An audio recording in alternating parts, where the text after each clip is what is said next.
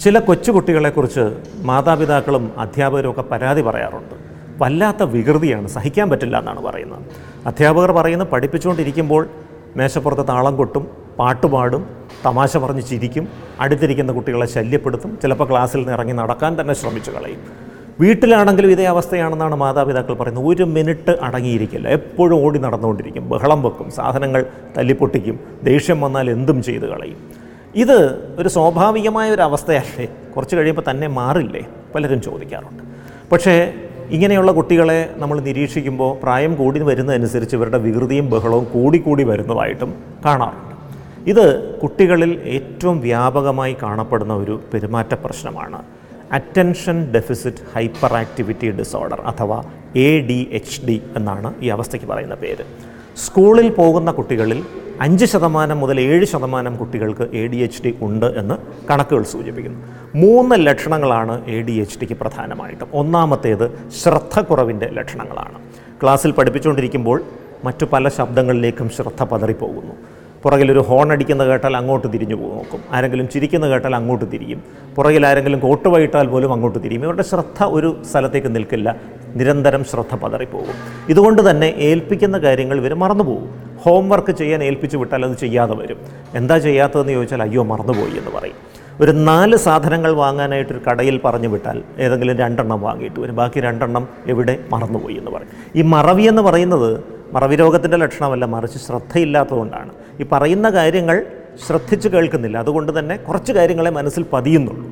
നാല് കാര്യങ്ങളുടെ പേര് പറയുമ്പോൾ ആദ്യത്തെ രണ്ടെണ്ണം ശ്രദ്ധിച്ചു. അത് കഴിഞ്ഞ് എവിടെയോ ഒരു ഹോൺ അടിച്ചു. ഉടനെ ശ്രദ്ധ മാറിപ്പോയി. ബാക്കി രണ്ട് കാര്യങ്ങൾ തലച്ചോറിൽ പതിയുന്നില്ല. അതുകൊണ്ടത് അത് വാങ്ങുന്നുമില്ല. അപ്പോൾ ഈ ശ്രദ്ധക്കുറവ് നമ്മൾ ആ കുട്ടികളോട് സംസാരിക്കുമ്പോഴും പ്രകടമായിരിക്കും. അവർക്ക് നമ്മൾ പറയുന്നത് ശ്രദ്ധിച്ചിരിക്കാൻ പറ്റില്ല. അങ്ങോട്ടും ഇങ്ങോട്ടും പിരിപിരിപ്പ് കാണിച്ചുകൊണ്ടേയിരിക്കും. രണ്ടാമത്തെ ലക്ഷണം അമിത വികൃതിയാണ്. അമിത വികൃതി എന്ന് പറയുമ്പോൾ ഒരു സ്ഥലത്ത് അടങ്ങിയിരിക്കാതെ സദാസമയം ബഹളം വെച്ചുകൊണ്ടിരിക്കുക മറ്റുള്ളവരെ ഉപദ്രവിക്കുക അടി അടുത്തിരിക്കുന്ന കുട്ടികളെ തോണ്ടുക പിച്ചുക മാന്തുക ബെഞ്ചിന്റെ താഴെ കൂളിയിട്ട് കാൽ പിടിച്ച് വലിക്കുക ബഹളം വെക്കുക ഇങ്ങനെയൊക്കെ ചെയ്തുകൊണ്ടിരിക്കും. ഇപ്പോൾ ക്ലാസ്സിന്റെ ക്രമസമാധാന അന്തരീക്ഷം തകർക്കുന്ന രീതിയിലായിരിക്കും ഇവരുടെ പ്രവർത്തനങ്ങൾ. വീട്ടിലും അതുപോലെ അവിടെ ഇവിടെയൊക്കെ ഓടിക്കയറും മതിലിന്റെ മേളിൽ നിന്ന് എടുത്ത് ചാടും മരത്തിന്റെ മേളിൽ നിന്ന് എടുത്ത് ചാടും. പാഠപുസ്തകങ്ങൾ പറയുന്നത് ഒരു മോട്ടോർ ഘടിപ്പിച്ച യന്ത്രത്തെ പോലെ ഓടിക്കൊണ്ടിരിക്കുന്ന കുട്ടിയെന്നാണ്. നിരന്തരം ചലിച്ചുകൊണ്ടിരിക്കും. കിടക്കുന്ന സമയത്ത് പോലും കൈ കാൽ ഒക്കെ ഇങ്ങനെ നിരന്തരം അനക്കിക്കൊണ്ടിരിക്കുന്ന ഒരു സാഹചര്യം ഇവർ പ്രകടിപ്പിക്കാനുള്ള സാധ്യത വളരെ കൂടുതലാണ്. മൂന്നാമത്തെ പ്രധാനപ്പെട്ട ലക്ഷണമാണ് എടുത്തുചാട്ട സ്വഭാവം അഥവാ ഇമ്പൾസിവിറ്റി. ഇപ്പോൾ ചോദ്യങ്ങൾ ചോദിക്കുമ്പോൾ ചോദ്യം പൂർത്തിയാകുന്നതിന് മുമ്പ് എടുത്തു ചാടി മറുപടി പറഞ്ഞു നാല് അധികം നാല് എത്രയാണെന്ന് ചോദിച്ചാൽ എട്ട് എന്ന് പറയും. എട്ട് അധികം എട്ട് എത്രയാണെന്ന് ചോദിച്ചാൽ പന്ത്രണ്ട് എന്ന് ചോദ്യം പൂർത്തിയാകുന്നതിന് മുമ്പേ മറുപടി പറയും. അപ്പം ഇത് ഇവരുടെ പരീക്ഷ എഴുത്തിലും പ്രകടമാവും. പരീക്ഷയ്ക്ക് ഉത്തരം എഴുതുമ്പോൾ അലക്ഷ്യമായ തെറ്റുകൾ കെയർലെസ് മിസ്റ്റേക്സ് ഈ കുട്ടികളെക്കുറിച്ച് അധ്യാപകർ പറയും നല്ല ബുദ്ധിയുള്ള കുട്ടികളാണ് പക്ഷേ ഭയങ്കര കെയർലെസ് ആണ്. അതുകൊണ്ട് കണക്ക് കൂട്ടുമ്പോൾ തെറ്റിപ്പോകുന്നു ക്വസ്റ്റ്യൻ നമ്പർ മാറിപ്പോകുന്നു ആൻസർ എഴുതുമ്പോൾ തിരിഞ്ഞു പോകുന്നു ഇങ്ങനെയുള്ള പ്രശ്നങ്ങൾ വരും. ഈ എടുത്തുചാട്ട സ്വഭാവം വീട്ടിലും പ്രകടമാവും. ആഗ്രഹിക്കുന്ന കാര്യങ്ങൾ ഉടനടി കിട്ടിയില്ലെങ്കിൽ കയ്യിലിരിക്കുന്ന സാധനം എടുത്ത് എറിയും ചിലപ്പോൾ ടി വിയിൽ നമ്മൾ ആഗ്രഹിക്കുന്ന ചാനൽ വെച്ച് കൊടുത്തില്ലെങ്കിൽ ടി വി തല്ലിപ്പൊട്ടിച്ച് കളയും റിമോട്ട് തല്ലിപ്പൊട്ടിച്ച് കളയും. അതേപോലെയുള്ള ദേഷ്യ പ്രകടനങ്ങൾ ഇവർ കാണിച്ചു കളയും. അപ്പം ഇത് രണ്ട് മൂന്ന് തകരാറുകൾ ഇത്തരം കുട്ടികളുടെ തലച്ചോറിലുണ്ട്. ഒന്ന് നമ്മുടെ തലച്ചോറിന്റെ മുൻഭാഗം നെറ്റിയുടെ പുറകിലിരിക്കുന്ന പ്രീ ഫ്രോണ്ടൽ കോർട്ടക്സ് എന്നൊരു ഭാഗമുണ്ട്. അവിടെ ഡോപ്പമിൻ എന്ന ഒരു രാസവസ്തുണ്ട് ഈ ഡോപ്പമിനാണ് ഏകാഗ്രത അല്ലെങ്കിൽ കോൺസെൻട്രേഷനെ നിയന്ത്രിക്കുന്നത്. ഈ പ്രീ ഫ്രോണ്ടൽ കോർട്ടക്സിലെ ഡോപ്പമിന്റെ അളവ് ഈ കുട്ടികളിൽ കുറവായിരിക്കും. അത് പലപ്പോഴും ശ്രദ്ധക്കുറവിന് കാരണമാകും.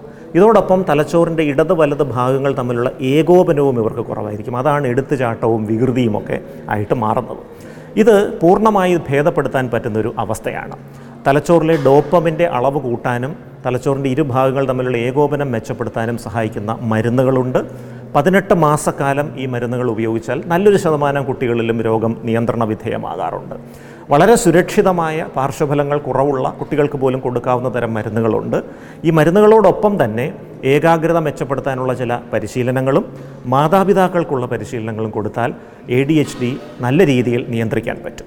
ചികിത്സ എടുക്കാതെ പോകുന്ന എ ഡി എച്ച് ഡി ഭാവിയിൽ ലഹരി അടിമത്വം അടക്കം ഡിജിറ്റൽ അടിമത്വമടക്കം ഗെയിമിംഗ് അടിമത്വമടക്കമുള്ള പ്രശ്നങ്ങളിലേക്ക് പോകുന്നതായും കണ്ടുവരും അതുകൊണ്ട് എത്രയും നേരത്തെ എ ഡി എച്ച് ഡി കണ്ടെത്തി ചികിത്സിക്കുക വഴി ഇവരുടെ പഠനത്തിലും പെരുമാറ്റത്തിലും നല്ല വ്യത്യാസമുണ്ടാക്കാൻ സാധിക്കും.